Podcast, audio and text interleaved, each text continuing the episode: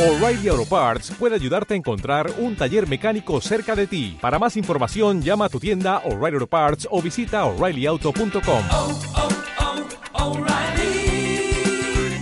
oh, Parts. ¿Lo has pensado bien? Tienes que ir. Sí, se lo prometí. Ya te lo dije. Le prometí que iría con él. Pero no te das cuenta de que jamás regresarás. Gracias por todo. ¡No vayas! ¡Por favor! ¡No vayas! Yo siempre te he... 6, 5, 4, 3, 2, 1, 0.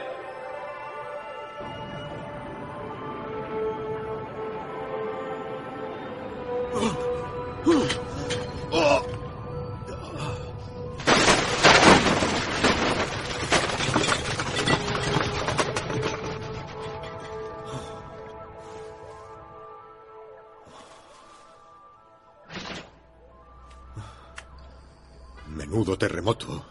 Jefe, ¿está usted bien? Sí, muy bien. Me alegro, todo listo.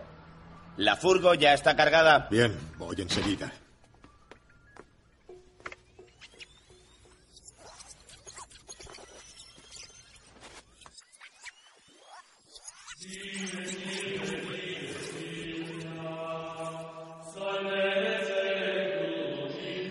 Bienvenidos hermanos y hermanas a este Requiem.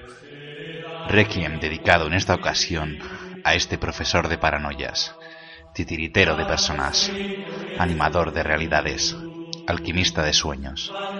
Este es un Requiem por él, por el maestro Satoshi Kon y su legado, y por todas las almas que aún no saben que estamos aquí, por todos aquellos y aquellas que aún no conocen este Requiem por un podcast.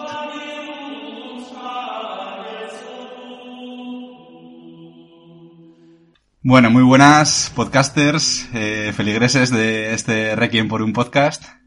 Estamos aquí de nuevo con vosotros con nuestro segundo programa. Eh, ya no somos nuevos, así que seguro que notáis la diferencia, la calidad. Y bueno, em, seguimos un poco con la línea que, que habíamos comentado en el primer programa de, de hablar de películas un poco escondiditas, eh, cosas que sean así curiosas que quizá no conozcáis hasta que no hayáis ido este programa y os animamos a que veáis la película primero, como siempre.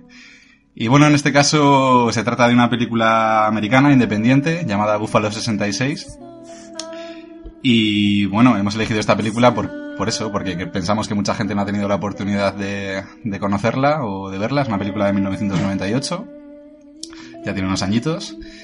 Así que nada, como siempre vamos a dar paso aquí a mis compañeros que, que bueno, eh, nos van a comentar un poquito de qué impresiones han tenido al ver la película primero y luego desmigamos un poquito eh, la trama, ¿vale? Como, como siempre. Entonces, aquí estoy con Martín y con, con Quique y... Hola. se, Está, está esperando, está esperando que diga algo y... se ha- se ha vuelto tímido Martín en, en esta semana. No, no, no, para nada. Bueno, pues Martín, si quieres empezar a ver que, a decirnos un poquito qué te ha parecido la película. Vale, sí, yo voy directamente al grano. Ya me conocéis, como bien ha dicho Manu, ya no somos nuevos. Así que hablemos de cine. Eh, a mí esta peli me ha gustado mucho. Eh, además es una película que... mm, Yo, curiosamente, a mí las pelis que más me gustan son aquellas en las que tardo un poquito en, en entrar, muchas veces me pasa. Y en este caso, eh, digamos que bueno, ya vamos a desmigarla más, más tarde, ¿no? Pero hasta que se crea realmente la, la química potente que yo realmente veo en pantalla entre los dos personajes principales, que es brutal, eh, estaba un poquito más fuera, pero la verdad es que al final me ha acabado conquistando bastante, bastante considerablemente, sí, sí. Muy bien, me alegro porque al final fue una recomendación mía y, y espero que no os hayáis sentido como que estáis perdiendo el tiempo. ¿no? Entonces, ¿a ti qué, qué te ha pasado? ¿Qué te ha pasado? Yo me estuve acordando de ti y de toda tu familia la primera media hora. Ya destriparemos el porqué, pero es un tío buscando un baño. Y Es la hostia. sí, claro, pero luego cuando ves cómo crece la peli dices, hostia, cómo mola esa primera media hora, ¿sabes? En plan de, tiene su, su, su miga la peli. Muy bien, muy bien. Pues viendo que os ha gustado eh, más o menos, vamos a, a, digamos, a analizar, bueno, a analizar, a describir la película como siempre en las tres partes que tiene, que tiene la película, ¿no? Que es el planteamiento, nudo y desenlace. Y si queréis vamos a cambiar un poco el orden esta vez, si cree que... No, ya me lo voy a preparar. Joder, improvisación, esto es en la radio. Si quiere empezar en- eh, Martín, por ejemplo, con el planteamiento. Hostia, ¿qué Sí, plantea- Lo que hice yo el otro día. Claro, venga. Ah, bueno, pues- A muerte con eso. Venga, plantea. Me plantea- me acabas de plantear tú. No, vas a plantear tú porque justo lo has mencionado Vale. tú antes, venga. Venga, pues sí que el venga. planteamiento, vale. Pues el plan... Uf, pero es que no sé cuándo empieza el nudo realmente de esta peli. El planteamiento es un tío que acaba de salir de la cárcel. Parecen bastante normal, pero realmente no lo es. Tiene como mazo de tics y tal. Y planteamiento es un tío que acaba de salir de la cárcel, que tiene que ir a ver a su familia, que tiene completamente engañada con que realmente él no está en la cárcel, sino que ha estado, bueno, currando en una, como en una multinacional. Hay un momento en el que dice, no, no, si es que estoy en un hotel, mejor voy a tu casa y veo mi antiguo barrio. Y ahí está como el planteamiento. Claro. pero hay, una, hay una cosa importante en el planteamiento. No, porque es cuando aparece el ah, nudo. dirías que eso es el nudo. Claro, totalmente. Pero si conocemos que va a ver a su familia justo cuando. Bueno, ok. No. Bueno, sí, más Bueno. o menos. Es que es complejo. Vale, vale. Aparece un personaje importantísimo, que es, digamos, la, la chica de la peli. Eh, no la chica a nivel sexual, bueno, una compañera, digamos, de aventuras, porque al final acaba siendo una aventura bastante psicotrópica, rara. No, pero, mm, pero sí, él se encuentra con, con una chica a la que tiene que, bueno, a la que tiene que convencer, no, a la que fuerza a que se haga pas- pasar por su mujer, bueno, por su novia o mujer, al principio creo que es novia, ¿no? Bueno, para cuando va a cenar con sus padres. Que para mí ahí fue donde empieza el, el nudo, no sé por qué. Ah, con sus padres, no con ella. Sí. Bueno, no sé, la verdad es que, bueno, eh, da igual, eso se, se lleva en el interior, eso se siente. Yo lo sentí así. No, y, y entonces empieza, bueno, esa es la escena de la, de la cena que, por cierto, me parece también de las de- Brutal. Sí, de la peli. Que se te hace un nudo en la garganta. Eh, eh, justo. sí. Ah, Sí, no, y luego tiene una realización que ya hablaremos de Ya. ella, eh, no sé si, si fallida o simplemente... Brutal. A mí, bueno, tengo un par de Sí, planos. Bueno, entonces eh, así empieza, digamos, el nudo, pero a raíz, a raíz de eso también conocemos las intenciones de, de este personaje que, que tenía, bueno, pretende matar a otro personaje que le ha hecho una cosa en el pasado, o eso cree él, realmente es todo muy, muy abstracto, ¿no? O sea, el tío está un poco psicológica la peli. Eso es. Y, y bueno, pues, pues son todo son todo vicisitudes diferentes que, que viven ellos dos por, por las calles de no sé qué ciudad. Ah, coño, Búfalo. De Búfalo, claro. Y, y nada, en esto que acaban en un, en un motel. Y diría que ahí empieza el desnudo. ¿No? Todo- Sí. Está todo muy desdibujado, esas Claro, líneas, la la verdad, verdad. Sí, yo diría que ahí quizás sea el punto del, en el que comienza la ter- el tercer acto, ¿no? Y, y quizá, bueno, el conflicto de la película aparentemente es eh, esa decisión que tiene que tomar el protagonista de, de si va a cumplir su plan de, de acabar con, con ese, con esa persona a la que quiere matar. Y el desenlace va un poco en esa línea, ¿no? En plan que tú ves eh, la decisión que toma al final y, y, bueno, eh, tiene un poco de trampa, ya aviso. Tampoco... Sabéis que somos eh, aquí muy amigos de los spoilers, pero en este caso tampoco quiero describir al 100% lo que pasa. que- me, tienes, me tienes intrigado hasta a mí. Sí, bueno, a qué te refieres. sí, digamos que hay un truco de montaje, ¿no? Sí, al final, tío. Ah, Y- vale, vale, muy bien. Eh, y Muy que hay La La un desenlace. Sí. Muy La La Land. Bueno, quería, quería ahora hablar una referencia a una peli. Bueno, pero, Bueno, sí. cambie mano. Y bueno, al final digamos que el, el personaje se enfrenta a ese destino, ¿no? Se encuentra con el personaje al que quiere matar. Y, y ahí llega una de las partes más espectaculares de la película, que luego hablaremos de ella. Pero bueno, os volvemos a dar una oportunidad de verla antes de, de nada y luego igual ya destripamos del todo. Así que... que Lo haremos, sí. haremos. Sí, no, ya- O sea, pienso y- y- y hacerlo. preparando. para Pienso hacerlo porque para mí al final. O sea, tiene una crítica mega guay. Sí. No, no, no, pero no, No, digo a la hora. Bueno, No, va- vi, vamos a hablar del. Cuando lo vi dije, ¿Kiki se habrá fijado en esto como yo creo que se habrá fijado? de ¿En qué de todo? En una crítica muy fuerte. Ah, vale, vale. Yo es que me fijé en mazo Ya, de cosas. un eh. Sí. Vale, pues eh, nada, ya hemos visto un poquito cómo, cómo se desarrolla la película. Vamos a hablar un poco, si queréis, de la parte técnica, así rápidamente, lo que nos ha llamado a cada uno la atención, que creo que son muchas cosas, entonces Sí. eh, vamos a empezar por, ¿Sí? ¿Te las apuntaste? Nada, tengo muchas ideas. eh. por seguir el orden, eh, por, por Quique, a ver qué nos cuenta qué Vale. ha parecido la parte técnica de la película. Bueno, para mí, eh, a la hora de montaje, me flipó dos cosas. A la hora de montaje solo, ¿eh? No ya del acting y tal. A la hora de lo que es edición con el ordenador.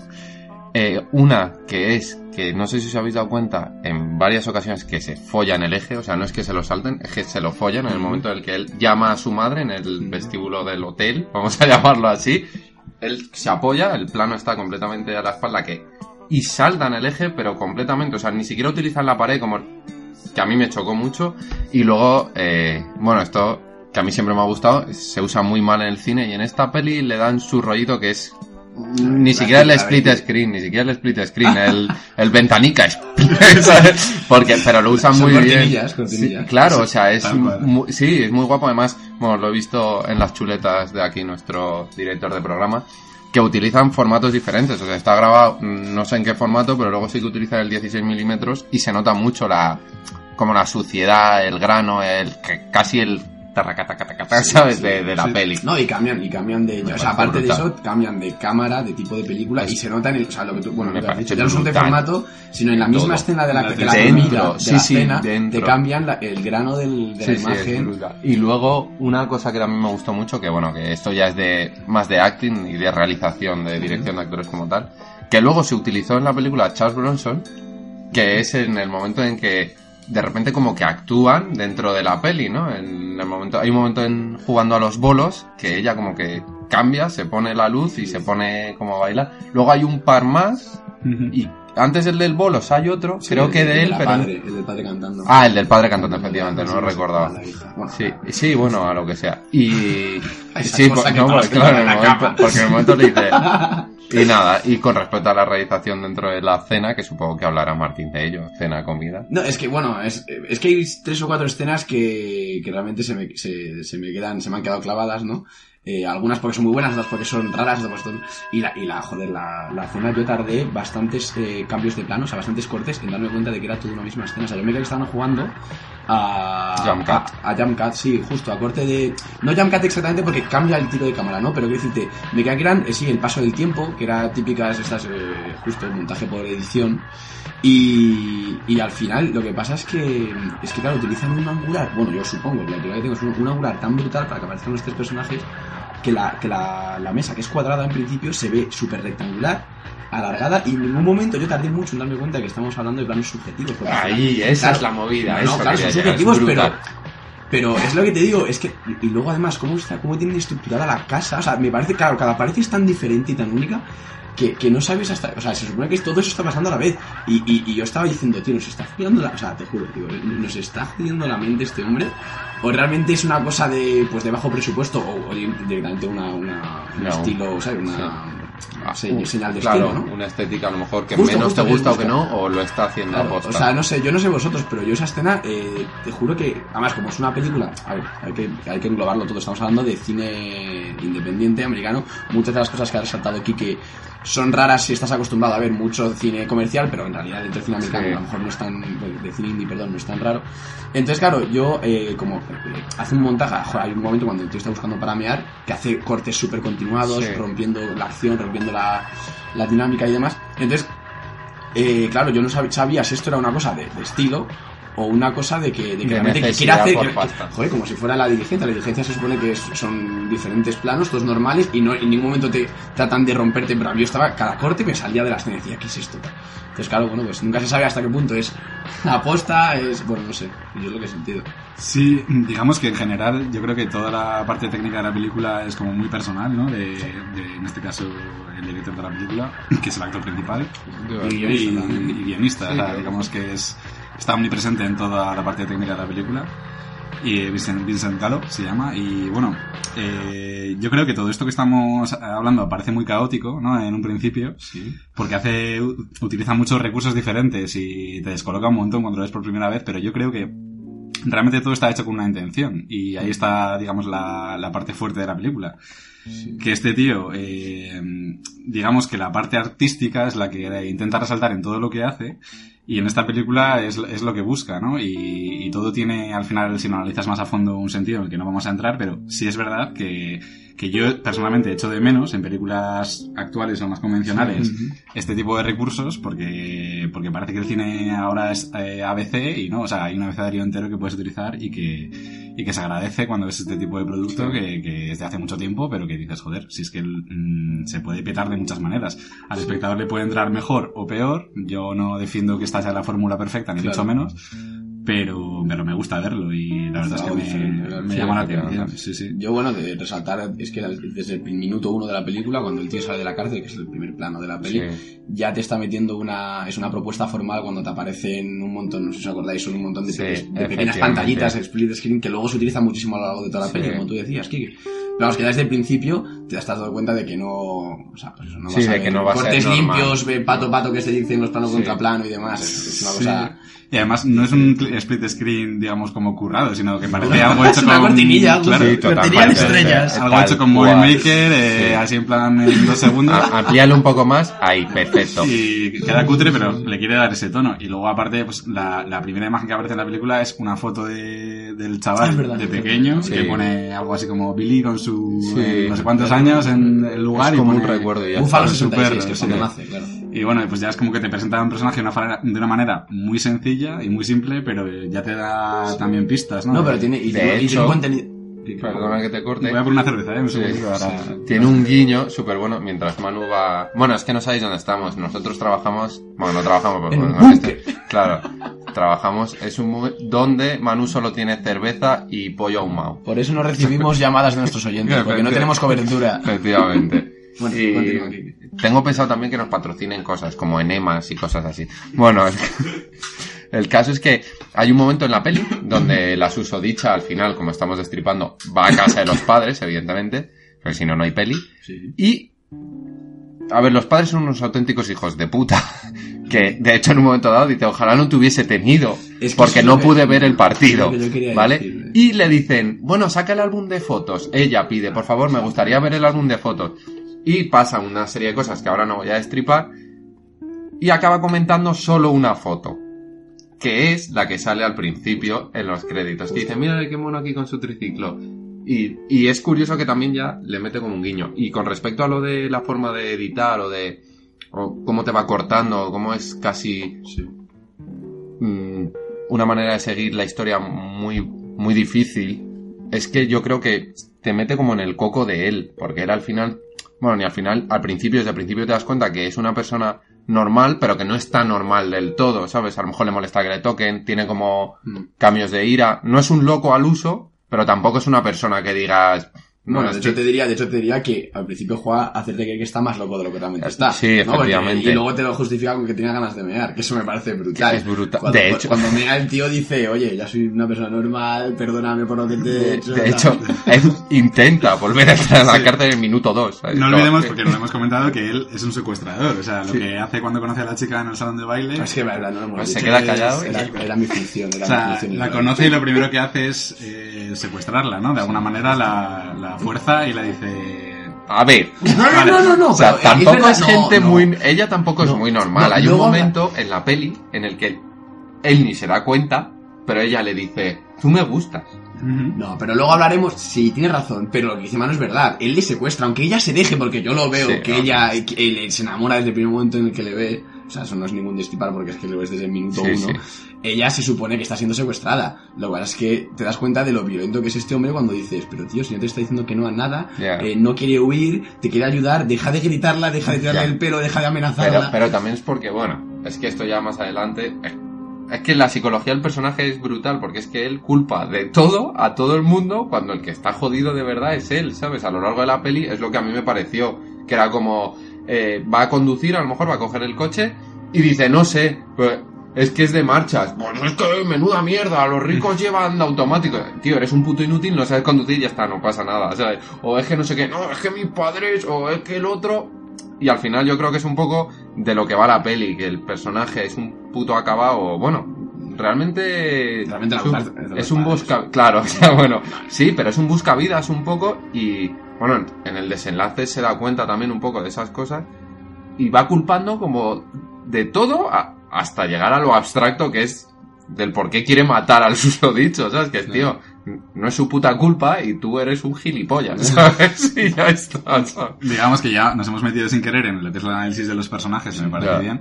Y al final es eso, lo que tú dices, yo creo que la, la clave de esta película y el, eh, digamos la, la parte central es ese personaje, ¿no? El del protagonista, que es, para mi gusto, un tío que ha fracasado que en todo casi lo que ha hecho en la vida, que es un perdedor y que tiene un estado de frustración y de, de casi, digamos, bueno, casi no, o sea, porque hay una escena que te muestra directamente que está deprimido cuando entra en el baño y se pone a llorar mirándose al espejo. Sí, claro. ¿Y cómo se enfrenta a esa depresión? Pues enfrentándose con todo lo que tiene alrededor y pensando que todo lo que tiene alrededor es lo que tiene la culpa y, y ya está, ¿no? Pero luego, ni, perdón que te corte, es que ni siquiera se enfrenta, porque cuando va a sus padres, antes de entrar, se siente y se pone a llorar en, Sí, en la escalera. Luego, luego veremos más adelante que sus padres están como una puta No, es que realmente, joder, es, o sea, realmente yo creo que la escena es reveladora de los padres. O sea, ahí te das cuenta de que por muchas cosas malas que haga el pibe, todo le viene. A ver, que esto es lo típico, ya entramos en cosas filosóficas, ¿no? Hasta qué punto él tiene la culpa o, o la culpa es de sus padres, pero realmente la infancia que él tuvo, o sea, que, por lo que tú has dicho, le, le echan la culpa por- haber nacido el día de la final de la Super Bowl, de. ¿Sabes qué? Que lo que yo, bueno, volviendo a lo que decía Manu, yo creo que ese, ese inicio de la foto te habla de mucho más cuando ves la peli entera te das cuenta de que está hablando de eso, de, de un niño, o sea, porque es la foto del de pequeño, un niño que nació sin que le quisieran, y luego cuando pide, porque además, como ha dicho eh, Kika, a lo mejor no se entiende bien, pero es que no es que le den una foto de él, que es la del principio, es que no tiene más fotos. Ya, es que la ya. dice, quiero ver fotos de él, y, y, y lo que claro, no sé cómo lo doblaron, yo es que la vi en versión original, le dice, el- la tía está preguntando dónde está la foto, la madre, a su padre, oye, ¿dónde, dónde está la foto de, cómo se llamaba el personaje del, del protagonista? Billy. Oye, ¿dónde está la foto de Billy? ¿Dónde está la foto? No las fotos o el álbum de fotos. ¿Dónde está la foto? O sea, tienen una puta foto de su hijo. A ver, igual tienen más. Pero decirte, el padre cuando cuenta dice, ah, aquí está. Y le da una foto. Pues Ahora- mira, eso es un detalle interesante porque yo la vi, la vi en, versión doblada. Más que nada porque no encontré... Una- Es bastante complicado Sí. de encontrar, ¿eh? Pero bueno, está por ahí, está por ahí, ¿eh? O sea, si la queréis buscar la, la encontraréis. Pero es, es curioso porque en la versión, digamos, doblada en español es más graciosa esa escena incluso porque le dice las fotos de Billy, cariño, búscalas, ¿dónde están? No sé qué tal. Y claro, se refiere como a un álbum, ¿no? Está hablando Sí, de claro, varias fotos claro. y cuando de repente llega el par y dice, sí, sí, lo he encontrado y aparece como una puta foto suelta en doblada, ¿no? Además dice las fotos, las fotos, y mientras están buscando la puta foto, la otra le empieza a enseñar, soy yo con Sí, Willie justo. Nelson, Sí, soy yo sí. en la final de no sé En dónde. un álbum de verdad. En un álbum en de- que claro. en esa foto no hay fotos de Willy, son Claro, de fotos o sea, de su madre con Eh, famosos. no sé, me Es pareció... un buen retrato de, Sí. la, de, de la familia. Y luego, bueno, luego otra cosa. O sea, es una llena de detalles. Y no sé si, si decir esto, a lo mejor estoy saltando muchos puntos o no. Pero decirte, como estamos hablando de la familia, yo voy a hablar un poco de la escena. Hay un detalle que también. O sea, porque hay cosas muy claras, muy evidentes por guion y demás. Y luego hay otras cosas que son detalles de, de para mí, de genio. Bueno, no es genio, pero que están muy bien llevadas, ¿no? Y es, por ejemplo, al principio, eh, cuando él llama a la puerta, abre su padre. eh, su- padre se mete y dice, ha venido tu hijo, tal, se dice a su mujer, y se mete hacia un lado de la casa, y del otro lado de la casa sale la mujer. Entonces durante toda la cena están juntos, y una vez, en el mismo instante en el que cruzan la puerta otra vez, Billy y su novia para irse de la casa de los padres, la madre se vuelve al salón y el padre se vuelve a ir al sitio donde está. Es decir, Están separados está, claro, viven también. separados ellos, o sea, viven en la misma casa, pero cada uno en un puto lado porque sudan el uno del otro.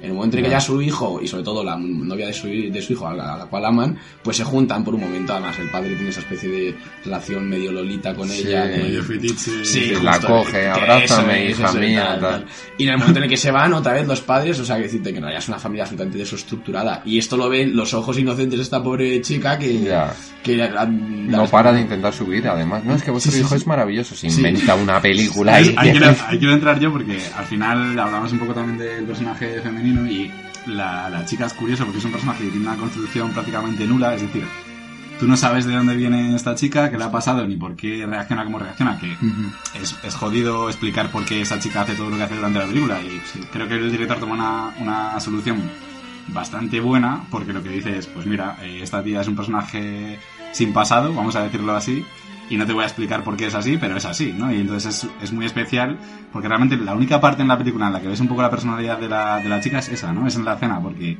se la ve un poco descarada, eh, hace cosas que lleva, lleva la situación a puntos límites sin ningún sentido, le pide, le preguntan qué, qué quiere beber y dice que un roncola y el otro le echa una mirada que la mata y con la mirada dice, ah, no, no, un ginger bien.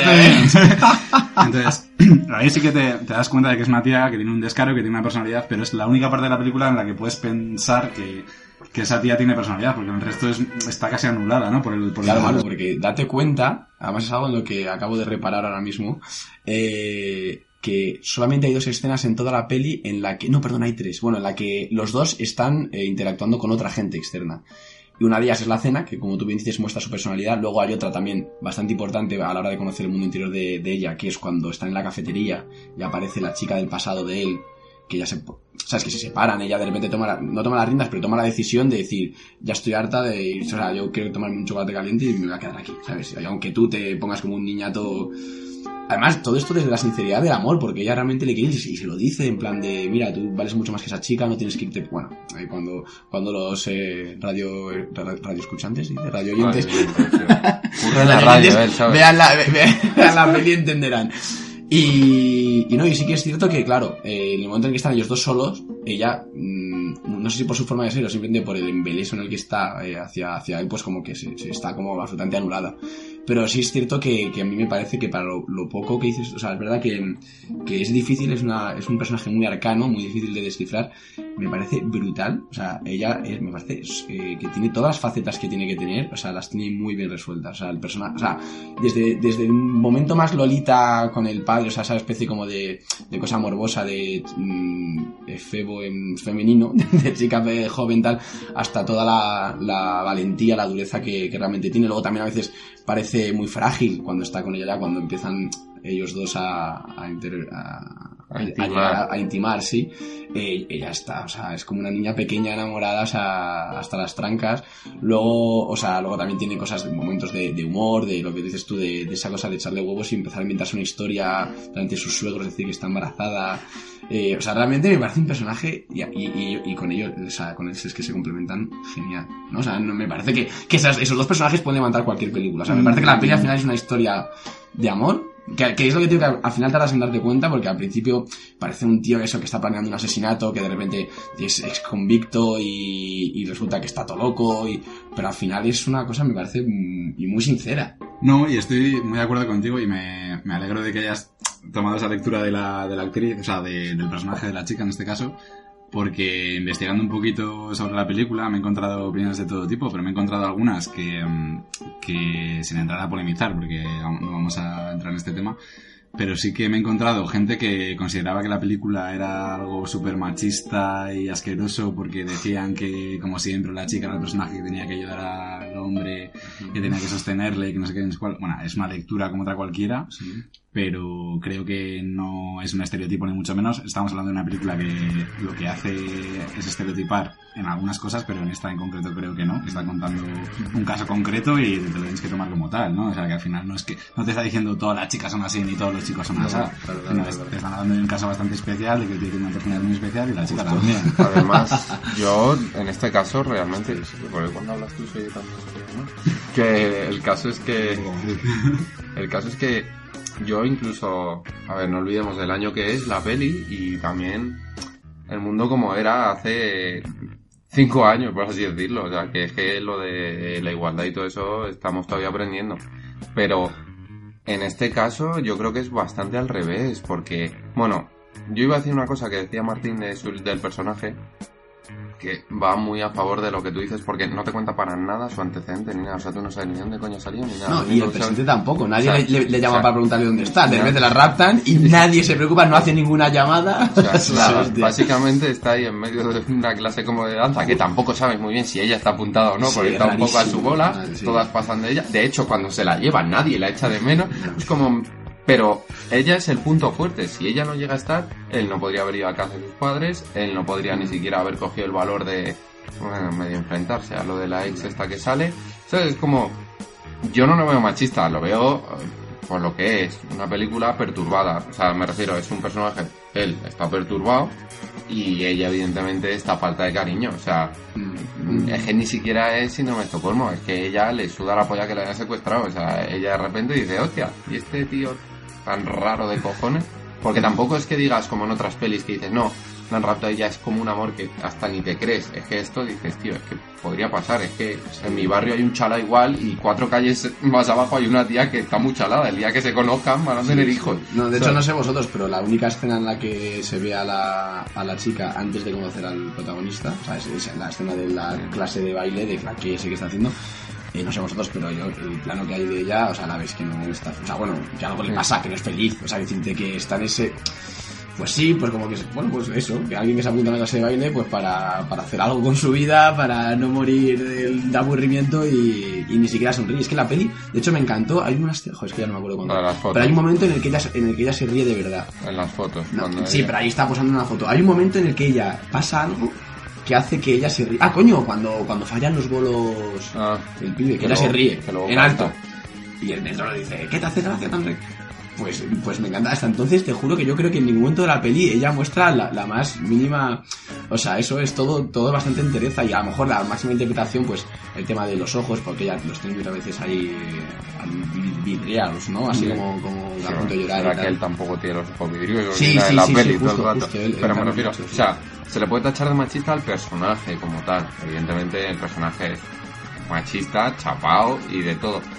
Pero sí, además Pero de no- hecho, o sea, de hecho se nota que es en plan machista ese rollo. A ver, no olvidemos de qué época es la peli, ¿sabes? O sea, el- los personajes era lo que había en la puta calle en aquella época. Si es que es así, y la gente a lo mejor no lo vería machista y hoy en día decimos, tío. Incluso hay un momento en el que, solo porque un tío le dice, hostia, qué grande la tienes, que hoy en día, en una peli, incluso sería cómico, incluso de, sí, porque me folla a tu madre y nadie le daría importancia a eso, eh, le agarra, maricón de mierda, vete, no sé qué.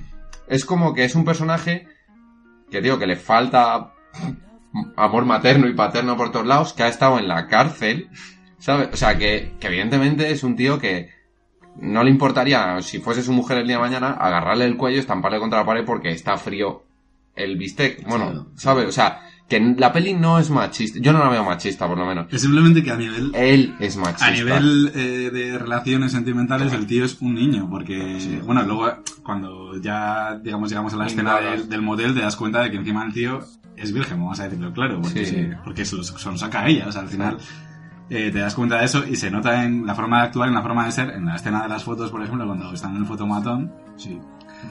Que es una idea bastante rocambolesca la que tiene el tío, porque claro, como él sabe que se va a cargar a, su objetivo, seguramente la solución a eso va a ser que se tiene que suicidar o que va a tener que acabar con su vida de alguna forma. Eh, lo que quiere es dejar como un legado para sus padres en el que vean que es súper feliz con su novia y entonces reír. es muy buena porque entra un fotomatón y le dice quiero que nos hagamos fotos para hacer como si pasa el tiempo, ¿no? Y mandar esa serie Sí, de fotos a los padres en diferentes meses o en diferentes Sí, años sí, y que vean que sí, sigue, sigue ahí. Entonces la otra es como que al principio se le toma coña y le hace unas caras ahí súper locas y el otro se china, ¿no? Como en toda la película dice, pero ¿qué cojones haces? Y la otra, coño, pensaba que tenía que ser algo divertido. Dice, no, no, que somos marido y mujer. Que nos somos tienes mejores de mirar- los que no se tocan, dice. ¿Por qué? Porque cuando la chica le besa o le hace algún gesto un poco más cercano, el otro se siente incómodo. ¿Por qué? Sí. Porque nunca ha vivido sí, esa sí, situación. Sí, sí, sí. Justo esa, esa, esa es otra escena que, que a mí me llama la atención por lo buena. O sea, cuando, cuando he dicho que hay tres o cuatro escenas que se me han quedado gra- grabadas, la del fotomatón me A mí me, parece recordó el brutal. cuadro, tío. Volviendo a tus mierdas. al- no sé el título del cuadro, el cuadro del, del retrato de los dos granjeros. Mira, luego cuando han hecho el cuadro he pensado justo en ese, sí, el de... No, no sabemos cómo se llama. Sí, ya sé cuál que tienen un... Luego un nos enviaremos por WhatsApp a los dos días el título del cuadro y diremos mierda. Y ¿no? nuestros, y nuestros radioyentes no podrán saber cuál Claro. era. Sabes el que decimos, No, ¿no? pero sí, El es que sale... sí. el es un matrimonio de- de Emmys o algo parecido, sí, de granjero, de ¿no? Que están así y es él completamente serio y ella completamente serio. Sí. Y me recordó un poco él, que ella está como tonteando y él es que él es cara de cibor, pero es por lo que tú dices, falta de empatía, falta de amor, falta de todo. Y no olvidemos que está en la puta cárcel. O sea, es que acaba de salir de la No, y, cárcel. y- y volviendo al te- a la psicología de... Bueno, me mola porque este programa estamos yendo y viniendo un montón, ¿no? Pero Sí, bueno, pero es más divertido, sí. Os lo estáis pasando bien, radioyentes. Envía un SMS. Bueno, la palabra Kike, espacio, vamos. No, volviendo, a lo, volviendo a lo que, lo que quería decir. Cuando has dicho que, que atacaba a un tío por, bueno, le llama maricón, luego a, a ella pues le trata fatal, tal. Eh, se puede ver como una lectura machista, pero realmente es que el tío no es que sea machista, es que es todo lo malo que se puede ser dentro de una sociedad. O sea, yo no creo que ella, él, sea, o sea, trate mal a ella porque es una mujer. O sea, él trata mal a todo el mundo, a su amigo, que ese es un personaje también que podíamos eh, hablar Bobo. del bobo todo el rato llamándole bobo, que no sé. Y probablemente, o sea, al tío le pasa algo. A ese tío le pasa algo porque no es, o sea, se ve cómo actúa, cómo habla, es- eh, tiene unos tics muy raros, a ese tío le pasa algo. Pero, pero este le llama bobo todo el rato, aunque él insiste que no quiere. Aparte que es un personaje me parece muy importante para la trama, ¿no? Es la, la manera de demostrarnos sin decirle a cámara, oye, voy a matar a este, oye, que lo estoy pensando. Es la manera un poco de, de demostrar lo que está pensando y los planes que tiene de, de futuro, ¿no? Entonces, bueno, eh, volviendo a de antes, que, que creo que el tío es un No un cabrón, simplemente eh, eso, de carencias de amor y, lo paga con todo el mundo. Mujeres, hombres, eh, hombres que dicen que son maricones, eh, hombres que le dicen que no son maricones. A su padre resulta que también le tiene más movidas con él. Así que, no sé. Eso, ya creo que hemos, de- de- de- ¿no? hemos escudriñado bastante Hemos, bien hemos la figura. hemos destripado al personaje. Sí, me parece que bastante completo lo que hemos hecho y bueno, si queréis, eh, después de hablar un poco de los personajes, vamos a hablar un poco ya de lo que es la, la figura de los actores, que, que muchos de ellos son reconocibles en esta película y seguro que más de uno se sorprenderá, ¿vale? De, de la gente que aparece. Y bueno, vamos a hablar un poquito de, de, de Vincent Gallo al, al principio, porque al final es el, el más importante. Hemos dicho antes que es como una especie de deidad dentro de la película, porque es que lo controla todo, ¿no? O sea, es el director, es el guionista, Sí. es el, No hay ninguna escena en la que no aparezca. ¿eh? él elige la Sí, música, todo, está todo, sí. todo, o sea, es, es brutal. Entonces, este tío, yo no, tampoco es que haya investigado muy, muy a fondo. Sé que es un tío que es un artista que ha participado en muchas otras cosas que no es cine y que hace otro tipo de cosas. Se nota. Y creo que tiene una película posterior a esta que no me he atrevido a ver. Porque eh, digamos que no está muy bien considerada. Esta es su Pero- primera. Esta es su primera película. es. Exacto, y, y bueno, con decir que ha conseguido ser una película de culto de alguna forma en su ópera prima y que... Su ópera prima. Sí. Pero él ya era actor, o sea, me refiero, ya era reconocido él como... Él ya era conocido porque sí había aparecido como actor en alguna película. Exacto. O sea, él, él Claro, ha o hecho sea, más de actor que de Sí, director. o sea, él, ha hecho cuatro él es cositas, conocido... Claro, la pregunta es, ¿de dónde sacó la pasta para hacer esta peli? O sea, me refiero... Bueno, ¿cuánto costaría esta Claro. película? Ah, sí, a ver, sí. Vendió un, vendió un sofá de su casa. No, pero me refiero... Pero que, que me refiero... Ah, Está leyendo notas. estamos, estamos, estamos mirando chivatos. Me va a hacer un piti y este es el momento de Claro, confusión para... claro, porque vamos a decir la verdad. Cuando hablamos de datos serios, eh, normalmente yo tengo uno, Martín medio que oyó en un callejón, y Manu es el que recaba toda la información real como números y demás. Pero en este caso, mm, Manu nos ha fallado y no puedo copiarle los, las cifras. Porque no tenemos No tiene, ¿no? no, no, mires esa que es de otra peli. Pero me refiero que vale, que no es, evidentemente no es muy cara, pero tú hoy en día, bueno, es que hoy en día está como de moda toda la mierda indie, pero es complejo conseguir en el año en que lo hizo la pasta para hacer esta película. Es verdad que en el indie siempre salen guiños, y lo que hablamos el otro día en la película, que no nos sorprende nunca que salga en este caso el actor famosísimo y queridísimo Mickey Rourke. No no- no antes, ah, sé si, pero es que no sé si tiene el mismo nombre antes y después de pasar por el laboratorio al que se ha metido para que le hagan la cara así. Eh, pero ahí de hecho sale, todavía está figurado, no está desfigurado en esta película. No, claro que no, sí, esta es, además, bueno, sale muy poquito. Sí, bueno, pero me refiero, sale un guiño, que es lo que hablamos en el anterior programa, que sí que es verdad que hay veces que en las películas indie, más por favor que por otra cosa, o bueno, o por un poco ego de actor, yo creo, aquí tenemos un actor que puede hablar de ego, Sí, sí, sí. más que de actor. Mucho más. Pero me refiero, sí que es verdad que muchas veces hay grandes actores que salen en películas indie o de bajo presupuesto por, básicamente por eso, porque, oye, macho, voy a hacer una peli y tal, y yo creo que incluso el propio Vincent Gallo se acerca con dos pelotas, le da el guion a Rur y le dice, tengo Claro, esta mierda es y, cameo, al fin y y- al cabo, y quiero que hagas este cameo. Claro. ¿Sabes? Y entonces dice, ah, bueno, pues venga, lo hago. Y más por ego que por pasta. No, Por y te Nicky digo- Rourke ya era famoso. ¿eh? O sea, Claro, porque- coño, Mickey Rourke era la época buena, o sea, era guapo todavía, me refiero, coño, que él cuando era guaperas era guapera, No Mickey hay Rourke. más que ver los créditos, ese segundo nombre que aparece. Y, y, y su personaje aparece un minuto en pantalla. Y aparece eh, Galo, ¿cómo se llama el nombre él? Vincent. Eh, Vince- Vincent Galo. ¿no? Sí. Ah, es verdad, es verdad, Vincent Galo. Vincent Vincent Galo, que es protagonista, y la segunda, en vez de ella, sale Nicky Rourke. Que dices, hostia, pero, pero si este tío ha salido. Claro, pues ya era importante. Claro, para el para los carteles. Y ojo, porque Cristina Ricci tampoco es que para una don nadie, Es ¿sabes? verdad. Sí, no a nadie en este caso. Ya había ganado Mm. un premio de la juventud a los 11 años, he leído por ahí. Sí, porque ella, ella- o sea, ella no está en su primer papel, ni mucho menos, me refiero, ella estaba... No, no. Y tiene una carrera después de todo esto que también es para analizar. Entonces, quiere decir que esa tía, ojito, que también sería una especie de favor, como estamos hablando, o una especie de... Bueno, pero ella sí que sí que se luce más, ella, ¿eh? Más que... ni- O sea, por ejemplo, es como lo de que el nombre que has dicho de Angelica Houston, la madre.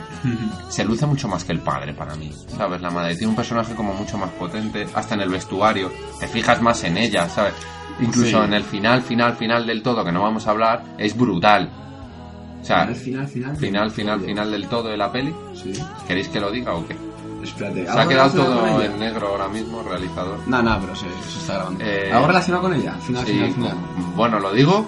Vale, Cuando no. final, final, final del todo. Es una escena en la que ella sale llorando, que tú das por hecho que es por su hijo, Ajá. y es porque está escuchando la radio del partido y han perdido.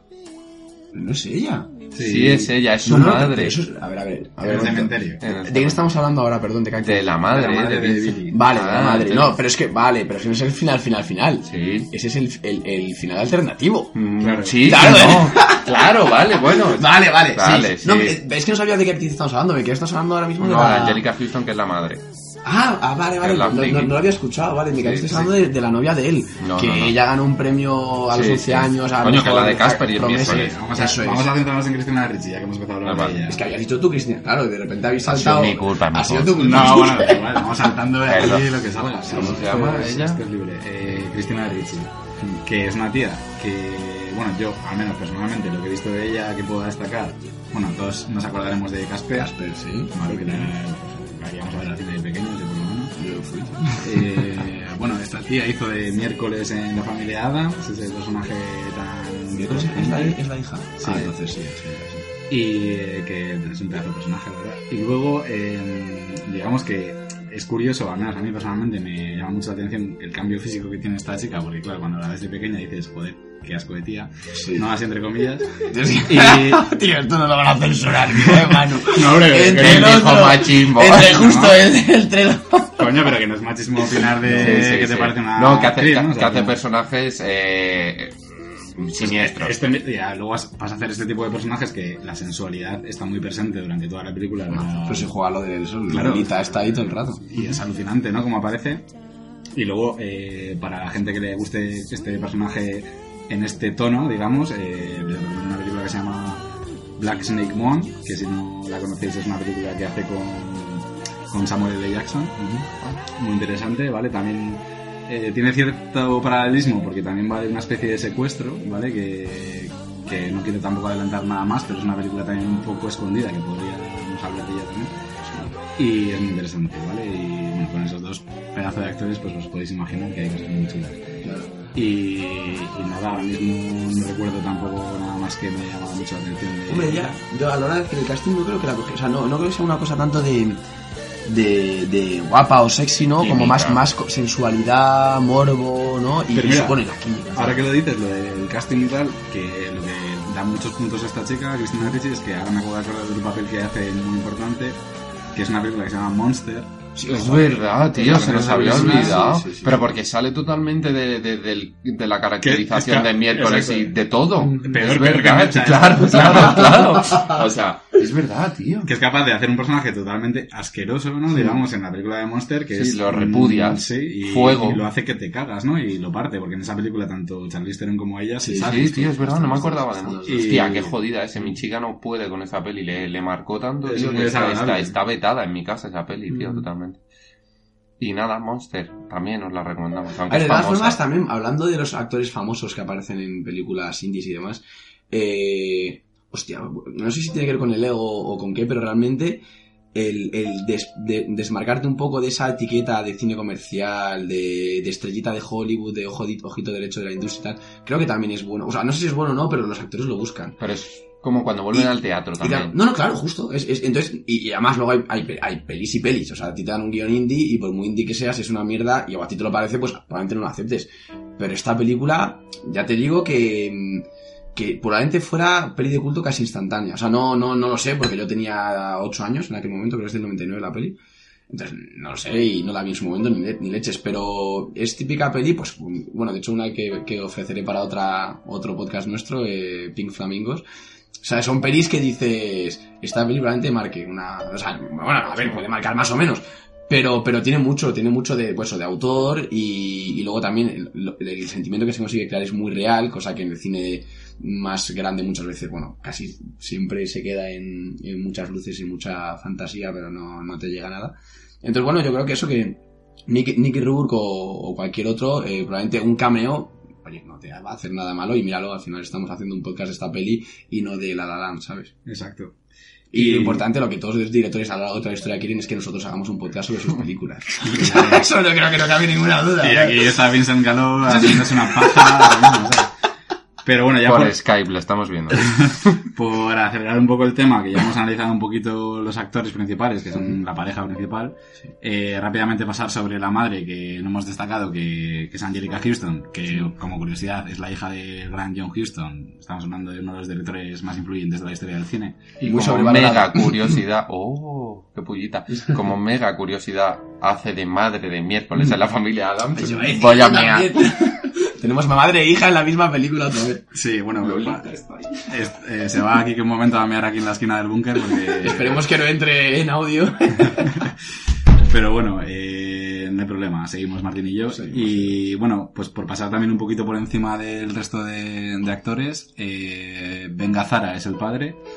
También es un actor bastante prolífico para analizar un poco su filmografía, no lo vamos a hacer aquí, pero como curiosidad eh, podéis echarle un vistazo. Buscad en Wikipedia que está todo. Exacto. Y bueno, una actriz súper secundaria de esta película, que es la, digamos, la que era el amor platónico Sí. del protagonista, Sí. que es la que además utiliza su nombre para ponérselo a la chica que secuestra a la hora de presentarse a sus padres y tal. Sí. En un momento bastante embarazoso en la, en la, cafetería. en la cafetería.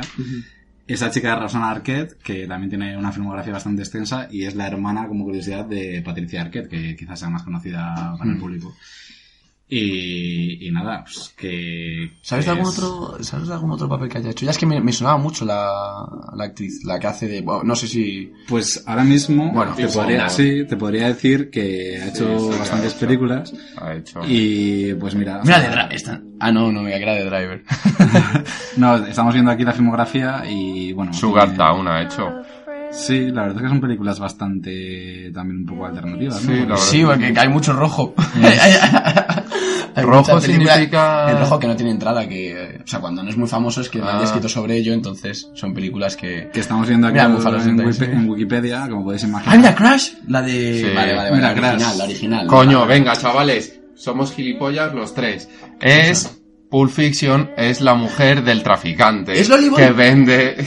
No. Sí, amigo. Pero- pero ¿cuál- cuál- cuando, cuál- se, cuando se está... yo- Venga, ahora vamos a hablar de una película también Sí. de culto, pero muy famosa. Pulp Fiction, Sí. cuando él va a pillar heroína, Sí. que se queda con dos pibas que le Sí. están tirando los trastos, él habla con su camello Ah, y le dice, vale, vale, ¿cuál vale, es tu mujer? ¿La de todas las mierdas esa en la Sí, cara? sí, sí, y dice, sí, sí, sí, es sí. esa, pues Ah, es mira, esta. está. aquí vale, estaba pensando en Honey Bunny. en la- No, no, no, no, no, jodas, no, tío, no, esa no, esa no.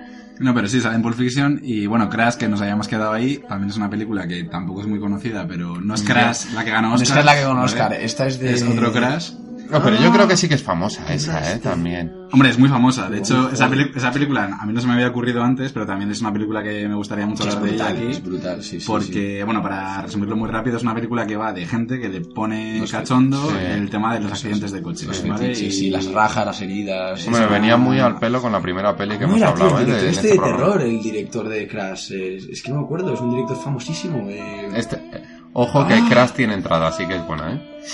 No, joder, Crash es mitiquísima. Sí. En- ba- Me jode mazo cuando lo lea. David Mira, Cronenberg. Ah, de Cronenberg. No podía ser otro, sí. Vale, este- sí, sí, Cronenberg. Ya hablamos de él un poco en, la anteri- en el anterior podcast. Sí, justo, efectivamente. Y bueno, o sea, creo que ya hemos hecho un repaso bastante rápido por acelerar un poquito las secciones de, de lo que son los actores y un poco su historial. Podéis investigar un poquito más porque seguro que hay más chicha que sacar. Pero bueno, vamos a pasar ya un poquito a, a, digamos, nuestra sección estrella o se- sección más original. Ah, perdona, yo quiero, perdona, Sí, yo no, quiero hacer pero- un inciso sobre eh, películas a las que ha podido influir esta peli. Y es que en un momento dado me recordó muchísimo, no sé si es independiente, pero está hecha para ese actor sí o sí. Eh, la película Charles Bronson, ¿la habéis visto? Lo hemos hablado antes, ¿no? Sí, pero antes de empezar a grabar. Charles Bronson, que bueno, es de Tom Hardy antes de ser famoso, yo creo. Pero se llama Bronson, la peli. O sea, no se llama, ¿Se llama Bronson? Sí, porque Charles Bronson, Charles Bronson es el actor. No, pero él, él, Él se, es ca- él- sí, él se llamó Charles Bronson a sí mismo. De Es hecho, verdad. pones en internet Charles Bronson y el segundo que te sale es, eh, es el preso, la foto real. Y en esa película un poco te cuenta la historia de él y hay muchas escenas como teatrales. De repente, ah, y se dedica como a degollar o a pegar, pero con un foco solo, un poco imitando las escenas. No, es que esto yo diría, bueno, yo cuando lo vi, eh, no se me iba a decirlo antes, pero me parece eh, realmente es, son es un formato, o sea, eh, sí es un formato medio musical, o sea, que no es tan claro. No, no, no la peli, esas escenas especiales que dices Ah. tú, eh, joder, en los musicales, cuántas veces de repente Claro, un solo. es- están a punto de, de matar uno al otro y de repente un solo justo se, se Se, enfoca des- al- se descontextualiza Eso todo es, y eso es. En, es un poco en esta peli eso. lo hicieron mucho. ese punto teatral, es, eh, 100% de acuerdo con Sí. que lo tiene esa película que se llama Bronson, que aprovechamos para recomendar también. Sí. Ahora, no es para gente sensible, ¿vale? O sea, es No. una película bastante muy dura, diría. Sí, Eh, imagino que está basada en hechos reales. Pero creo que, bueno, es una película muy recomendable por el actor y por todo, ¿no? No, pero sí, el código musical está en, está en las dos. Sí. Y, y, digamos, yo tampoco sé hasta qué punto, cuál es, o sea, cuál es la iniciadora, porque esto es una cosa que, joder. Sí, sí, no, O sea, no, para nada, pero que me recordó. antiguo, o sí, sea, me sí. refiero que Sí, bueno, me recordó mucho porque sí. no es una peli para nada musical, no es una peli para nada. O sea, es 100% narrativa y de hecho ni siquiera te saca de la peli en este caso cuando hacen los soliloquios, por así decirlo. Porque tiene justificación en las tres, el, creo de, recordar. el de ella un poquito me- un poquito menos, pero bueno, es único como momento de gloria. Pero Sí, los otros sí. dos sí que tiene, porque cuando él canta, el padre canta y hace, Sí, sí, está como, te mete como en la psicología del padre diciendo, no, soy el Fukinamo y podría haber sido el Fukinamo si no hubiese tenido este hijo de puta como hijo. Sí, no, no, no, Sí, o sea, si no hubiese nacido, toda su familia habría sido mucho más feliz. ¿Sabes? Sí. Pero bueno. Vale, Y luego, bueno, yo que- volviendo a, a influencias y tal, digo, antes de pasar al, al punto de Manu, eh, era una pregunta para vosotros. ¿Hasta qué punto creéis, porque claro, a lo mejor no tiene que ver, pero hacía tres años se había firmado, sí, tres o cuatro años, se había firmado el, el manifiesto Dogma, no sé si creéis que Ah, ¿de verdad? Aquí, o sea, el Dogma es 95. Y Ah, esto bueno, es el claro, 98, no, no, 99, nunca me yo creo, diríais que, o sea, bueno, era una pregunta que la Sí. lanzo porque al final es cine indie y el cine indie también tenía su, tenía pensé su, su identidad antes de Dogma, ¿no? Pens- Pero pensé un poco en eso cuando, por ejemplo, eh, él sale de la cárcel es que al principio se ve mal, Y ¿no? sí, Es porque coge la cámara al hombro, le sigue un poco, le suda un poco la polla lo que pase. De hecho, te salta como de repente que no tiene nada que ver que te saca de la peli. Y hace como un plano aéreo panorámico justo cuando él va detrás a mear del coche. No hay música tampoco. Claro, no hay música. Es un poco, pero realmente yo no lo veo como dogma como tal. No, no, sí, sí. Porque el dogma realmente lo que dice es me follo todo, los ejes y todo. En este caso, bueno, sí que es verdad. No, pero sí, pero solo una vez y como de una manera un poco más artística. El, el- es que para mí el dogma luego llegó a un punto extremo no, en el que lo hacen ya aposta. O sea, el ¿sabes? del primero, del de- inicio dogma, ¿no? De nos vamos a follar de, esto un de los poco. idiotas o de, o de Festen. Eh, Sí. Películas muy recomendables, Sí, aprovecho también. también. Quizás Los tenga una cierta influencia, Sí, porque no o, sé. o libertad, aprovechando el dogma, dijo, bueno, pues a mí me gusta, voy a hacerlo a mi puta manera y si alguien me dice algo digo que toma y ya me. Ok, eh, bueno, Exacto. puedes continuar Sí. después de largo Y bueno, inciso. y después de este inciso vamos a ir a nuestra sección estrella. Oh, que creo que la tengo preparada. Yo tampoco esta vez. Bueno, pero estas cosas siempre son mejor improvisadas. Vale, vale, y vale, sí. bueno, como este programa que es 100% improvisado, veis que la edición es mínima, por no decir casi nula. Así que eh, vamos a pasar a esa sección en la que cada uno de nosotros vamos a imaginarnos la película desde otro punto de vista, digamos, o desde otra técnica, o desde otro, como si fuéramos un director y hacer una locura, una mezcla. Y Hostias jodidas, bueno, que Claro, es que- sí, si queréis, ya os veo que estáis ahí un poco pensando, Sí, vamos no, a, no, no hay problema. Voy a empezar yo. Y bueno, yo es que se me ha ocurrido, viendo un poquito que la película tiene como, mm, utiliza un poco los tiempos para que tenga, para que el espectador tenga la oportunidad de reflexionar bastante tiempo sobre lo que está viendo. Y la verdad es que eso me parece bastante interesante porque al final las, las cosas que estás viendo son bastante extrañas, ¿no? Digamos, y, y mola porque te dejan tiempos para pensar y decir, joder, y meterte un poco en la cabeza a los personajes. Entonces, utilizando esta analogía, voy a irme a una técnica que me gustó muchísimo en una película que se llama Inside Out, Que si, no la, tío, es brutal. si no la habéis visto, bueno, también la recomendamos. Esta peli la ha visto todo Dios. En español se llamó del revés. Al revés, exacto. Una película de animación de Pixar y bueno, pues lo que, lo que yo me imagino viendo esta película es meterme dentro del cerebro de- del protagonista, muchas veces que te deja ahí tiempos y tal, y pensar un poquito en qué tiene dentro de la cabeza. Y me imagino, por ejemplo, en muchas escenas, pues... eh, en vez de un mono con platillos, un mono con dos metralletas apuntándose a la cabeza, ¿no? En plan, eh, Pero eso es de los Simpsons, lo del mono con los Sí, platillos. pero, pero yo le veo así, ¿no? Le veo al Sí, personaje sí, como sí, sí. que no tiene ni la alegría, ni la empatía, ni el tal, no. O sea, tiene algo súper extremo de mi cabeza va a estallar porque... Es, Lo harías un poco rollo desmontando a Harry. ¿Os acordáis la peli Woody Joder, Allen que se va metiendo en el coco de él? Sí. Un poco ese rollo, No, pero con un perturbado, Sí, ¿no? Y ahí también tienen cortes, hacen cortes, Sí. muy Allen cortes. Papá, que dices, "Es- esta cinta está jodida, está rayado el disco tal. Plantea Z7 está así. en medios de comunicación. Me encanta esa parte. Y en el caso del padre, por ejemplo, pues me imaginaría, yo que sé, a un Frank Sinatra todo el tiempo en su cabeza. En el caso de la madre me imaginaría eh, el partido repetido todo el rato de cuando tuvo el bebé, divertido. que lo ha visto 20.000 veces y celebrando el mismo gol o el mismo fallo. El Que caso- esa escena aparece en Inside Out también. El, el cerebro del padre, Sí. creo recordar que era eso, ¿no? Que Era se arde y todo, Gente viendo, viendo el fútbol todo el rato o algo así. en el caso de la chica, pues mm, ya he dicho que me parece bastante misterioso, entonces mm, habría que desarrollarlo, pero podría tener muchas cosas dentro de la cabeza. Ujú. Y en el caso de Bobo, pues me imagino un espacio vacío, ¿no? Así de, Hostia. no sé, dándose... eh, Qué eh, cabrón. No sé, eh, no estaría, digamos, muy desarrollado tampoco su cerebro. Y me hace, me parecería una versión curiosa, ¿no? De ver Sí, todo sí. eso que hay detrás de, de cada uno. Interesante. Y ya está. A ver, la verdad es que el hecho de que, de que cuando hablamos de esta, de esta sección, eh, a Kike y a mí... Eh, Yo se ya la tengo, ¿eh? así que nos- espabila. Sí, sí. No, no, no. Tú te callas, ahora es mi momento de gloria. No, pero el hecho de que Kike y yo como que pensemos y digamos, uff, es complicado, porque lo ha dicho Kike y, y hay testigos, eh, es que es verdad que la peli es tan rica, en realidad, ¿sabes? decirte, me parece que tiene tanto de todo que por cualquier vertiente que quieras tirar, mm, tampoco estás rompiendo tanto la película. Es decir, yo iba, yo iba a pensar... Yo voy iba a- pensar, al "Vale, extremo, tú ¿eh?". te. No, pero estaba pensando, pues, cualquier peli, o sea, una, no, sería- no es tan diferente a una peli de terror, si lo piensas. O sea, que este tío se le vaya a la cabeza y se ponga a matar, se convierta en un slasher, no sería tan raro. Una peli de amor realmente lo es. Cambiarán los códigos. pero Realmente es una peli de amor que, que sí, que puedes meterlo con de fondo, pero bueno. Nada, yo diría, eh, yo realmente iría más por, por una propuesta técnica que es el, el- una, una película ahora mismo muy, muy de moda que muy poca gente hace, me parece muy bien, que es el plano secuencia. O sea, a mí esta película, si lo piensas, los tiempos, además, como tú me has dicho también, esto ayudaría a, a esa reflexión interna. No, no, es una peli que se podría hacer en plano secuencia perfectamente. claro. Es una pelea a tiempo real. Justo, es lo que te digo, Sí. es, es a tiempo real. Igual no lo es, pero se podría Sí, hacer a tiempo real. Sí, es a tiempo real. Entonces, a ver, a tiempo real no, creo- no, no es exactamente porque él. No, porque tiene que esperar a las 2 de la mañana, que faltan 4 horas, y al final llega a las 2 Bueno, de la hecho, le quedan como me seis refiero, horas. pero es un día, Sí, lo que pero es digo. un día, me No, refiero. vale, sí, lo que te digo, no es a tiempo real, pero que se, lo que digo, que se, podría hacer, o sea, se pueden real. modificar los tiempos tipo- Puedes salir a media real. tarde, cenar y, esperar de y esto aquí sí que voy a recomendar una película que, creo que es bastante poco conocida y yo siempre recomiendo, se llama Victoria, es una película alemana de, de, festivalera, o sea, estas que no, no se ha movido nada por ningún lado, pero está en internet yo creo, y es una película de plano secuencia real en la que al final de la película te das cuenta de que el plano secuencia tiene una razón de ser, no como en una peli de la que hablamos en algún momento, que es nuestra queridísima Bergman, eh, pero en esta película el hecho de saber que al principio de la peli son dos personas que no se conocen y al final de la película eh, son dos personas que han, han vivido pues una cena juntos. Eh, ella le ha ayudado a él a, a superar sus miedos. De repente él ha- ha- por fin ha, aprendido a abrir un poco su corazón. Eh, están juntos en la cama y de repente realmente están enamorados porque al final de la peli están enamorados. ya. Ese es el final final de todos. Los dos se enamoran y se acaba súper bien todo. Eh, lo siento si hasta ahora no habíamos dicho, pero os jode.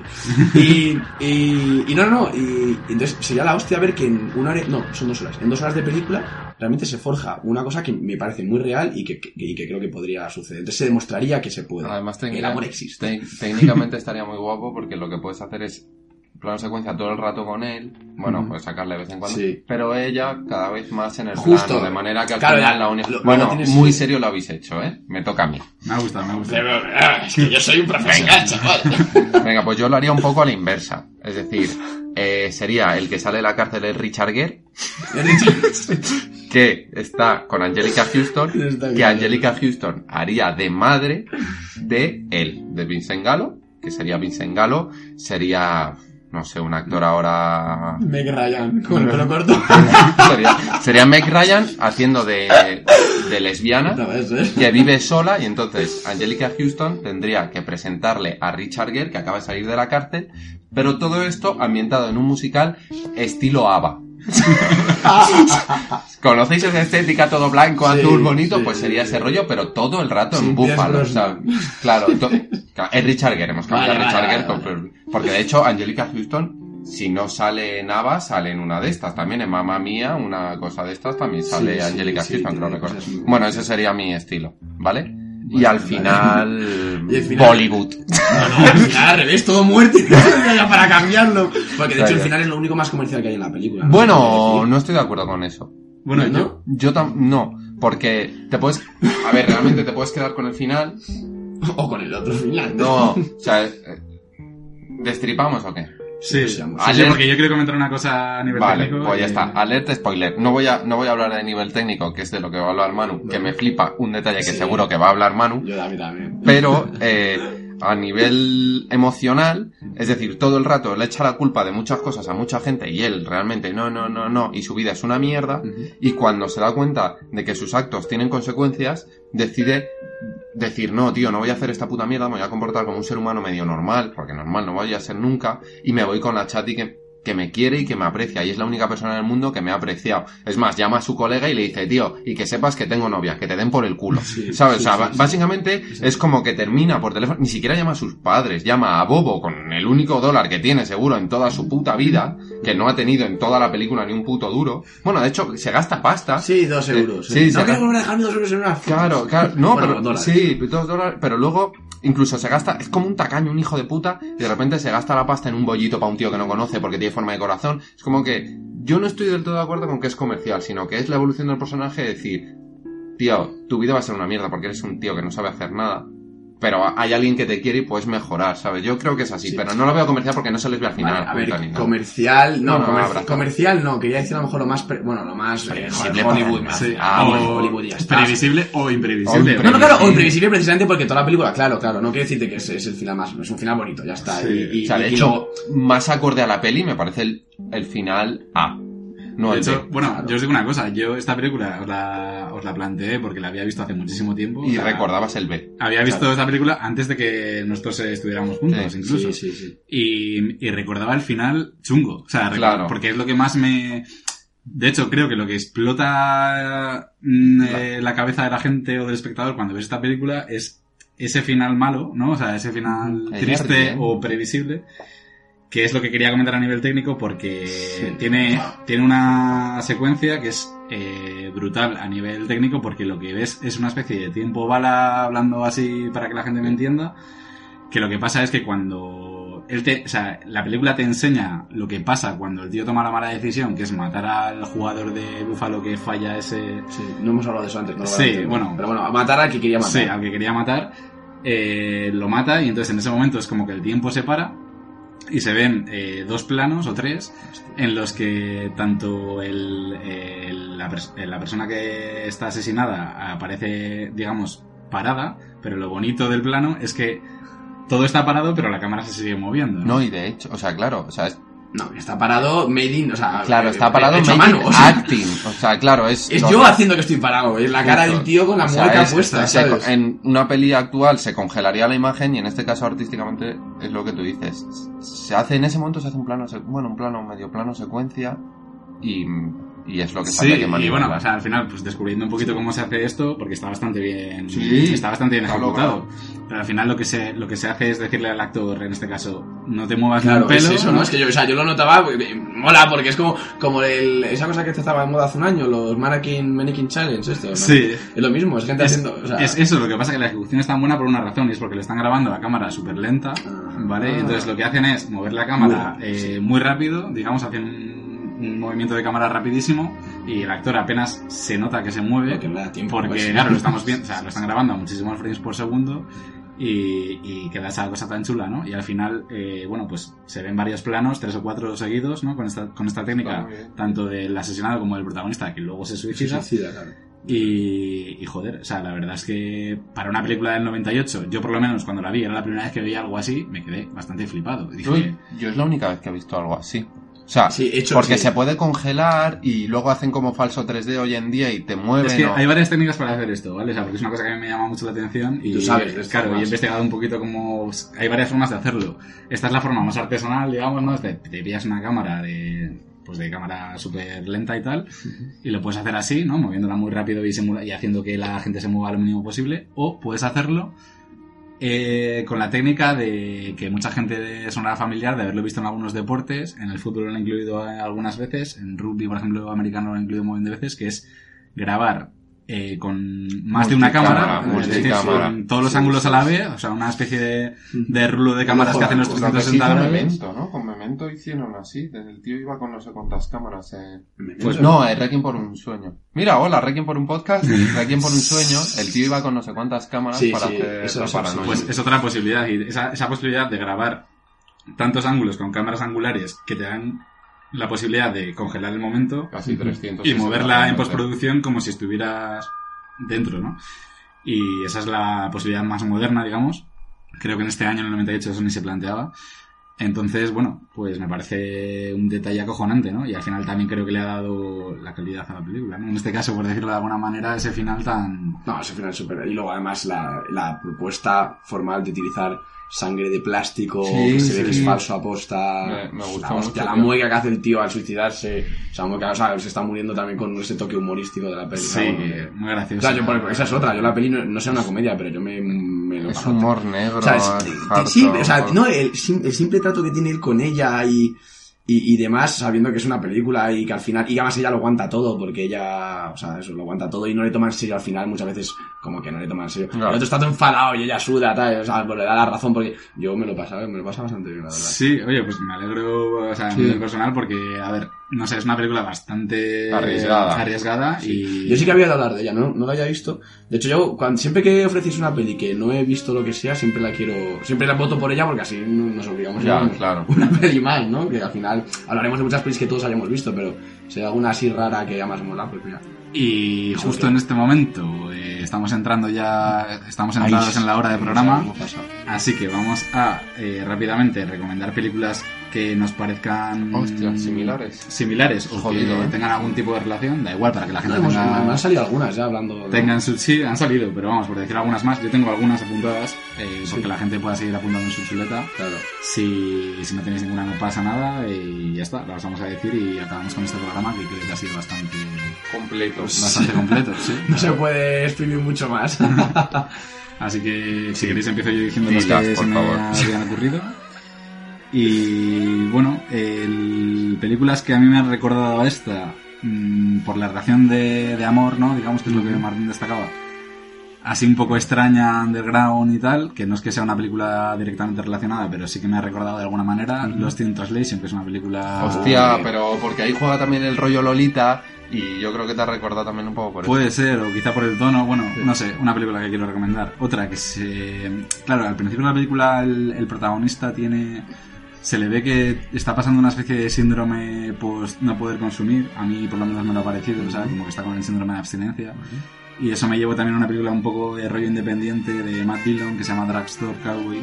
No sé si la conocéis, pero también tiene... esas- tantísimas, tío, que como nos pongamos a recomendar droga. Sí, pero bueno, también tiene una introspectiva bastante fuerte con el personaje principal, así que ahí queda, Drugstore Cowboy. Y, y una última que también tiene una relación así.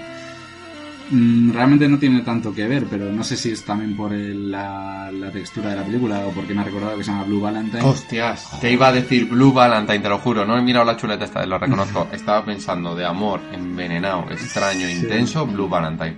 O sea, para mí es de las películas de amor más intensa, por no decir la más intensa que he visto nunca en mi vida. O sea, Sí, y bueno, pues como curiosidades, ¿no? Así que podéis Vale, echar un pero realmente, bueno, o sea, me, me alegro de que digáis Blue Valentine, pero ¿os parece que está envenenado el amor de esta peli? O sea, ¿Cuál? ¿lo veis? ¿Esta? En esta, ¿no? ¿Y el ¿no? de Blue Valentine? No, Blue Valentine sí, no, te hablo de... No, para nada el nivel No, para de- relacionarlo. No, no, no, no, pero de intensidad, digo, Ya. de... Sí, pero tampoco está muy... O sea, me Ya. refiero, no está muy cuerdo. Si llegan a tener 12 años cada uno, los padres les separaban. ¿Sabes lo que te digo, Rapi? No te vayas con el niño raro y a ellos le dirían, no te vayas con la niña rara. Sí, desde luego no tiene mucho que ver ninguna de las tres que he dicho, ¿vale? No, no. Ah, pero son títulos que hay que recomendar. no, que te inspiran, que que te sea- dan Sí, que cierto- me han sí, recordado de alguna manera, no, sé, no sabemos explicar muy bien por qué, pero, Claro, claro, pero bueno, claro, que son películas que son interesantes, sin más. Eh, vale, no, bueno, yo eh, no, esto también no tenía, jo, es que no me preparo nada, esto es una mierda. la próxima vez prometo Lo, lo había pensado en Blue. Sí, te lo no, pero bueno, yo como, como lo he relacionado esto en un principio, lo relacioné un poquito con Dogma, aunque realmente es verdad que no, o sea, que tiene más de independiente americano que de Dogma, pero bueno, por recomendar, lo digo porque el Dogma todo el mundo ha oído hablar de él y todo el mundo habrá, habrá visto, no sé ni cuál es la más famosa, a lo mejor de Dogville y así, pero yo diría las dos primeras que son las que he mencionado antes, Los Idiotas y... ¿Se llaman Los Idiotas, no? Sí, Los Idiotas y Festen, en español se llama la... Eh, El banquete, reunión, ¿no? reunión. Ah, son- Joder, bueno. Festen, es las- son los dos primeros dogmas. La primera es, Fes- eh, ¿vale? Eh, son eh, Wittenberg y, y, y, joder, famoso. Yo, el- yo otro que no se acuerda, Pues- el, el señor Dogma. No sé, no sé. Vale, vale, no. vale, vale. Bueno, que investiguen, tío. Sí, Vale, es verdad. Venga, Wikipedia, si No, está, no, no, si es que- está es en que- es que- azul, es es que que era- te- eh, Vale, lo digo porque era el famoso. Bueno, no, y luego, eh, mm, mm, bueno, de amor, amor envenenado, aunque la, a la que a lo mejor esta película no se ve tanto, pero yo no puedo dejar de pensar en Lunas de Hiel de Polanski. Yo amo Polanski, Lunas de Hiel es eh, el amor envenenado por excelencia. Ya, pero no se parece mucho. O sea, no, no se parece, Ah, claro vale. que no. Yo lo he dicho, no se parece. No, no, pero me, me uno a esa recomendación, es una de mis Sí, es. Sí, sí, justo. Hostia, pero tampoco es para ver después de comer un domingo, ¿eh? No, Lunas de hiel. por supuesto, o sea, por supuesto vamos a ser sinceros aquí. No, pero es un película. Sí, sí, sí, claro. Yo ya te digo, había pensado que encima las dejas para La- la Lars von Trier, Lars von Trier. por eso- Ah, vale, y Lars von vale, Trier. no, vamos, no sabía que era el- Son los dos. Sí, los, los dos. No, es el director de. Dogville, sí, sí, sí. Claro, justo de Dogville, justo. Justo. Eh, yo es que era la última que habías dicho y yo la iba a decir, la de Blue Valentine, porque para mí es, más que la peli como sí, es la relación que tienen entre ellos de... Que realmente po- tampoco se ve en ningún momento en que se necesiten, ni tampoco que... Bueno, él la necesita a ella por varias cosas de lo de quedar bien. Pero yo, es que yo no sé hasta qué punto... Bueno, él la quiere... Es que no lo sé. Tío. Es muy Bueno, raro habría que ver, habría que ver Buffalo 66 2, ¿no? Para... El, el hijo, el hijo va y mata a su abuela bien. por la final en la que vuelve a ganarlo el Búfalo. Habría que verlo, pero bueno, yo creo que, que hemos analizado bastante bien la Sí. película y esa segunda parte pues sería, mira, otra idea Ya, para otra. hacer una nueva sección así un poco original que podemos apuntárnosla para el siguiente programa. No recomiendo decir esas ideas porque hoy he visto, por ejemplo, bueno, nos vamos a pasar y nos vamos a ir, pero voy a decirlo porque me ha parecido indignante hoy. Em, joder, ¿cómo se llama el actor este de Breaking Bad? El, el- Cranston, vale, sí. vale, que últimamente está haciendo pelis que me gustaban. Eh, ¿Cuántos años tiene eh, Intocable? ¿La película intocable? ¿Cuántos años? ¿Diez? No, menos. Menos. Menos aún, Sí, ¿vale? seis. Vale, pues ya han hecho un remake Seis, en Estados cinco, Unidos. seis. Ya han hecho un remake. Sí, yo también lo he visto. Un remake, tú. Ya. Y lo ha hecho él. Pues digo sí, que si hablas de sí, sí, claro, pero, pero un remake, tío, con una película de hace seis años, tío. Mm. ¿Qué cojones me estás contando? Es que parece que los estadounidenses, si no sale un negro de allí, no vale. O sea, es negro de Francia, no. No. Si no es afroamericano, no cuenta como negro, ni como gueto. O sea, me, me he sentido súper indignado, ya está. ya. Totalmente innecesario, estoy de acuerdo contigo. Claro, o sea- además, esa película en concreto es una película francesa, pero que no tiene para nada Ese es eh, un- ese toque francés. Es, es una película que Nada. parece americana. No es la comedia francesa del año, vaya. Nada. Entonces, mm, innecesario totalmente. Y por eso lo petó tanto también, por no ser comedia francesa. A mí me gusta mucho la comedia francesa y a la gente generalmente no nos gusta. Pero a ver, los, los yankees que no han, que no han Pero, copiado o versionado. Bueno, ya se nos está yendo la olla, pero indignante. No más remakes nunca, de nada. Ni aunque tenga 100 años la película, no hagáis putos remakes. Es que no, ya está. Y, y Con esta, acabamos. Sí, con esto, con esta petición en firme. Petición, ¿qué petición? Es una orden. justo Warner Brothers, fin. O sea, fin a los remakes. O con esta orden directamente a las productoras que por favor dejen de hacer ese tipo de gilipolleces. Nos despedimos por hoy con este Ranking por un podcast que esperamos que os haya gustado y que, que convierta cada vez más a vosotros oyentes en feligreses y que, y que sigáis oyéndonos. Que te follen, Brian Carson. Chun, chun, chun, chun, chun. Chun, chun, chun, chun, chun. Yo soy la banda sonora de, de Requiem, ¿va? Chun,